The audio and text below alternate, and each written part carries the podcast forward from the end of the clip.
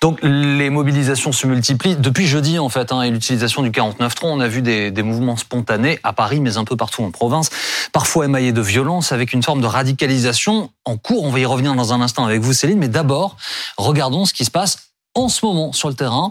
Euh, on, on, va voir des rassemblements qui sont prévus un peu partout dans le pays. Oui, alors on va d'abord partir à Compiègne, dans l'Oise. Samy Sfaxi, vous êtes sur place. Des opposants à la réforme ont manifesté ce matin. Est-ce que ça s'est passé dans le calme, Samy?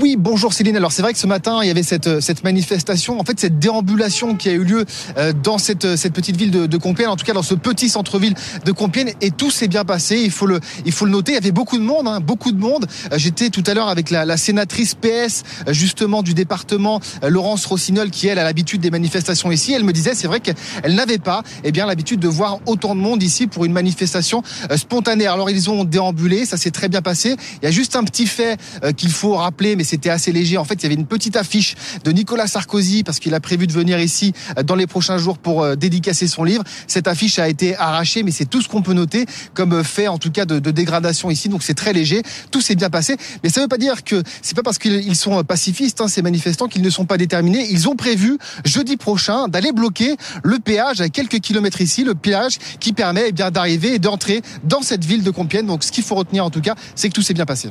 Merci beaucoup Samy. Avec Loïc Gorgibus, on va maintenant retrouver notre équipe euh, à Nantes parce que ce matin, il y a eu des blocages. Blocages sur un rond-point. Chloé Giraud. Pendant près de deux heures ce matin, une centaine de manifestants ont bloqué ici euh, ce rond-point d'Armor qui se situe euh, tout près de Nantes et qui est un rond-point très passant puisqu'il dessert notamment le périphérique euh, nantais. Ces manifestants qui étaient positionnés aux différentes entrées et sorties du rond-point pour empêcher le passage des véhicules. Alors forcément, ça n'a pas nécessairement plu aux automobilistes. On a assisté à plusieurs échanges un petit peu tendus. Les forces de l'ordre, elles, étaient présentes en très grand nombre avec une dizaine de véhicules de police, mais ils ont laissé les manifestants euh, procéder à ce blocage et ne les ont pas euh, délogés. Ces manifestants qui ont quitté ce rond-point aux alentours de midi, probablement pour prendre la direction de la manifestation qui débutera à 14h dans le centre-ville de Nantes. Autre ambiance, alors c'était hier en fin de journée, pour la deuxième fois, il y a eu une mobilisation à la Concorde avec des, des violences. C'était le cas à Paris et ailleurs en province. Oui, regardez ces images hier soir, place de la Concorde, donc à Paris, à quelques centaines de mètres de l'Assemblée nationale. Plusieurs milliers de personnes Beaucoup de jeunes, nous ont dit euh, nos reporters sur place, des manifestants pacifiques qui ont été rejoints par des éléments plus, plus radicaux. Il y a eu quelques centaines de personnes qui ont affronté euh, la police par petits groupes.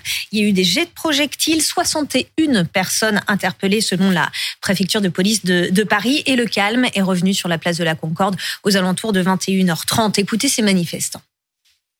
Je trouve que la violence du gouvernement, elle est telle que c'est sûr que la réaction, elle peut être que violente en retour. Je vais défendre toujours les notions de pacifisme, hein, sans violence de toute façon, et, euh, mais continuer, quoi. C'est juste pas possible. Il y a eu aussi des dégradations euh, à Toulouse, dans le centre-ville, et puis à Lyon, des incendies de poubelles. Et ces images-là, des manifestants qui sont entrés dans une mairie d'arrondissement lyonnais, ont allumé un feu qui a été rapidement éteint par euh, la police. 36 personnes ont été interpellées hier soir à Lyon. Ce qui est nouveau dans cette euh, mobilisation contre la réforme des retraites, c'est le nombre d'actions spontanées un peu partout. Oui, et ça, effectivement, ça a commencé dès jeudi soir. Ces rassemblements euh, spontanés, plus durs, plus tendus. La physionomie de certains rassemblements a changé. Place de la Concorde à Paris, jeudi soir, il y a eu euh, plus de 300 interpellations. Et depuis le début du mouvement contre la réforme des retraites, en fait, il n'y avait jamais eu autant d'interpellations en marge d'une manifestation parisienne. C'est ce que nous dit Guillaume Fard, notre consultant police-justice.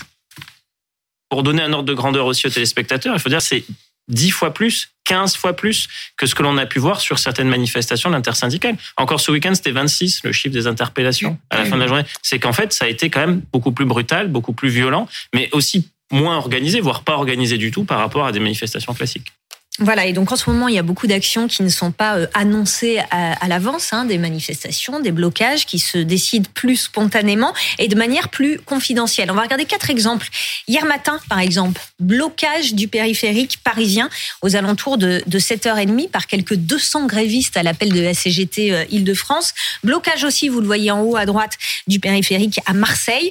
Et puis regardez les images en bas, ça se passe à Toulon et à Bordeaux. C'était hier, on a vu des manifestants qui marchaient sur les voies du chemin de fer, des actions donc plus spontanées qui aussi ne sont pas sans danger. Alors, est-ce qu'il y a un risque de radicalisation de ce mouvement? Le 49-3 va-t-il enflammer la France? C'est ce que titrait hier le journal de Saône-et-Loire. 49-3 un risque d'incendie social, titré Nord Littoral. Le Maine Libre parle d'un saut dans l'inconnu. Le 49.3 de trop s'interroge la montagne. Vous aurez noté qu'elles sont pas euh, forcément dans, peut-être dans le bon sens. Mais voilà, on a, on toutes les infos, on a tout. Je l'ai écouté avec beaucoup d'attention. On va écouter le sociologue, le sociologue et historien Laurent Fragerman. Il est spécialiste des mouvements sociaux et euh, pour l'instant, il nous dit que l'incendie est circonscrit. On l'écoute. Pour l'essentiel, ça reste un mouvement social pacifique, euh, déterminé et qui, est qui renforcé par l'utilisation du 49.3. Mais incontestablement, euh, cette utilisation du 49.3 euh, a, a provoqué une grande colère. Est-ce qu'il y a moyen pour l'exécutif d'anticiper cette montée des tensions? Ben, L'exécutif était euh, tout à fait au courant du risque de radicalisation. Il avait été prévenu. Alors regardez d'abord le renseignement territorial dans une note datée de lundi, donc du début de semaine, hein, lundi 13 mars, avait averti que l'utilisation du 49.3 risquait de renforcer le sentiment antidémocratique et pourrait contribuer à une radicalisation du mouvement. Le renseignement euh, territorial pointait aussi le risque de prise à partie euh, des élus qui sont favorables à cette réforme des retraites. Interpellation virulente notamment de leur, de leur déplacement sur le terrain ou dans leur permanence. Et puis le 8 mars, vous vous rappelez, les syndicats, ils avaient écrit à Emmanuel Macron pour être reçus à l'Élysée. Et dans ce courrier, regardez ce qu'on peut lire. Ils dénoncent le silence du gouvernement et ils disent cette absence de réponse constitue un grave problème démocratique. Il conduit immanquablement à une situation qui pourrait devenir explosive. Et face à cette radicalisation, justement, comment se positionnent les syndicats? Alors, jeudi soir, dans leur communiqué et dans leur prise de parole aussi, euh, les syndicats ont pris soin d'appeler à des rassemblements calmes. L'intersyndicale continue à exiger le retrait de cette réforme en toute indépendance dans des actions calmes et déterminées. Le lendemain matin, euh, hier matin, écoutez ce que disait euh, Olivier Matteux. Alors lui, il est secrétaire euh, de l'Union départementale CGT des, des Bouches-du-Rhône. Il est partisan d'une ligne dure. Et Bruce Toussaint lui demande s'il va empêcher les grévistes de franchir certaines lignes. Écoutez sa réponse. Si, vous parlez de violence, euh, la violence, elle est du, côté du gouvernement et du patronat. C'est eux qui gazent les travailleurs qui sont en grève en toute légalité. Donc s'ils franchissent toutes les lignes, ils auront à, l'assumer et à en subir les conséquences. Vous ne croyez pas qu'on va se laisser faire euh, à, à coup de 49.3 et à coup de matraque et puis hier soir, face aux tensions des, des deux derniers jours, message de Cyril Chabagnier, président de la CFTC. Je pense pas que le mouvement euh, nous échappe. Donc on fait justement très attention à ce que ce mouvement ne s'embrase pas et que la violence ne gagne pas ce mouvement en faisant plus de rassemblements, c'est-à-dire dans chaque département, mais évidemment avec euh, moins de monde, parce qu'on sait que quand il y a moins de monde, moins de, de masse, il y a aussi moins de violence. Il y a euh, de la colère, une colère qui a été amplifiée par le fait que le gouvernement soit passé en force par le 49-3. Mmh. Et cette colère est en train de se transformer par une minorité un peu euh, radicalisée, par des mouvements de violence qu'évidemment je condamne, euh, mais euh, qui risquent de se, de se développer. Laurent Neumann, est-ce qu'on est face à des manifestations qui risquent d'échapper aux syndicats? Écoutez-moi, tous les responsables syndicaux que je rencontre depuis plusieurs semaines me disent la même chose. Quand ils vont dans les AG, quand ils écoutent la base, ils entendent à intervalles réguliers cette petite phrase le seul moment où Emmanuel Macron a lâché, c'était au moment des Gilets jaunes, lorsqu'il y avait de la violence. Ça fait des semaines qu'ils alertent le gouvernement, les, observateurs politiques, les journalistes que nous sommes, de cette possibilité-là. Et ils disent, on fait tout pour encadrer. Et d'ailleurs, depuis le début, soyons honnêtes, tout se passe extrêmement bien. Mais effectivement, à un moment, si tout à coup il n'y a pas de réponse, ce fameux silence démocratique dont il parle dans la lettre adressée au président de la République, eh bien, il y a ce risque de débordement. Euh, donc, d'une certaine manière, les, syndicats font tout pour contenir cette violence, pour l'encadrer. Mais à un moment donné, peut-être qu'ils n'y parviendront pas. Pour le moment, ils y parviennent. Vous avez euh, utilisé l'expression de gilet jaune. Regardez les images en direct de Mulhouse.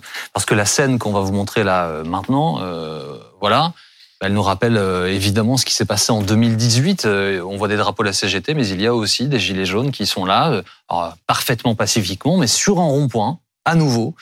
Euh, distribuant des tracts aux, automobilistes qui leur font signe au passage. Oui, on est peut-être passé d'ailleurs des gilets jaunes aux chasubles rouges, ceux de la CGT, de Force ouvrière, de la CFDT. Et très honnêtement, tout à l'heure, on voyait les images de la mairie du 4e arrondissement de Lyon. Ça m'a fait penser évidemment aux images de la préfecture du Puy-en-Velay, 1er décembre 2018. Une première fois, 18 gendarmes et policiers blessés, faut quand même s'en souvenir. Et trois jours plus tard, lorsque le président président de la République s'était rendu sur les lieux, où lui-même, après coup, avait dit qu'il avait eu physiquement peur. C'était le seul moment où il avait eu physiquement peur. Bah, ces images où on attaque des bâtiments publics, euh, euh, là en l'occurrence, en plus c'est une mairie de gauche, donc ça n'a rien à voir avec Emmanuel Macron, mais c'est bien le, le, symbole de l'État qui est visé. Bon, en tout cas, contraste avec le calme là sur ce rond-point à, à Mulhouse, où on a des discussions. Euh, on a vu donc, je vous le disais, des automobilistes faire signe, des coucous, etc. Mais ces scènes nous rappellent 2018, évidemment. Alors, comment réagit euh, l'exécutif à ce, cette, ce risque de radicalisation? On, on, va regarder ce que disait hier à la radio le ministre de l'Intérieur, euh, Gérald Darmanin. L'opposition, oui, elle est légitime et les manifestations sont légitimes. Le bordel ou la bordélisation et la violence, non. Le ministre de l'Intérieur s'est rendu à la préfecture de police de, de Paris euh, hier matin pour faire une visioconférence avec les préfets de police et il leur a demandé en fait d'être vigilants sur plusieurs points. D'abord, les journées du bac. Lundi, mardi, mercredi, c'est des épreuves euh, de spécialité euh, du bac. Certains syndicats d'enseignants ont appelé à la mobilisation dès lundi. Vigilance particulière sur les coupures de courant, sur les raffineries et les dépôts pétroliers puis aussi sur les actions qui ont lieu sur les axes routiers. Et, enfin, et ça rejoint ce que disait Laurent tout à l'heure, le ministre de l'Intérieur a demandé au préfet une attention particulière aux institutions. Écoutez euh, Guillaume Fabre euh, il y a certains lieux qui sont des lieux sensibles, euh, les mairies, les sous-préfectures, les locaux de, la préfecture, les tribunaux, bref, tout ce qui peut représenter l'autorité de l'État sur un plan bâtimentaire dans les départements, et que ce sont des lieux sensibles parce qu'il peut y avoir des actions coup de poing. Voilà, donc là on parle des bâtiments, mais les préfets ont reçu pour consigne aussi d'apporter une attention particulière aux élus, notamment aux parlementaires qui sont favorables à cette réforme des retraites, qui pourraient être menacés. Écoutez Loïc Signor, porte-parole de Renaissance les menaces se font de plus en plus pressantes. C'est la divulgation euh, d'adresses sur les réseaux sociaux. Nous savons où vous habitez. Parfois, euh, reçoivent certains, euh, certains élus, certains députés. Et puis, on voit dans les manifestations, effectivement, ces, ces menaces qui pourraient, encore une fois, on souhaite absolument l'éviter parce qu'on les condamne, avoir une traduction plus violente. Et donc, tout est fait. Le ministre de l'Intérieur, Gérald Darmanin, a pris des mesures. Il y a des mesures de, de renforcement de sécurité sur les élus, les députés, les sénateurs et tous ceux qui ont pris part, finalement, au débat. Les ministres possèdent déjà des sécurités, évidemment dans leur cabinet, mais elles peuvent là aussi être renforcées en fonction du, portefeuille ministériel.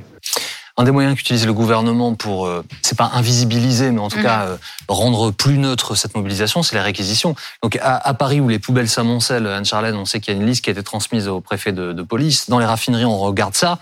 Est-ce que ça a une limite, ça, ou est-ce que le gouvernement peut l'utiliser euh, comme il le souhaite? Alors la limite, c'est toujours la proportionnalité, en fait, entre la réquisition et la grève. C'est-à-dire qu'il faut que la réquisition ne soit pas trop importante et trop longue dans le temps pour euh, empêcher l'expression des grévistes, mais il faut aussi que l'expression des grévistes n'impacte pas trop longuement et trop durement la continuité du service public. Donc, en fait, c'est le juge administratif qui va être tout le temps en train de, vérifier cet équilibre et cette proportionnalité. Donc, l'idée, c'est de limiter en personnel, de limiter en temps et d'aller vraiment euh, à l'efficacité. Alors, sur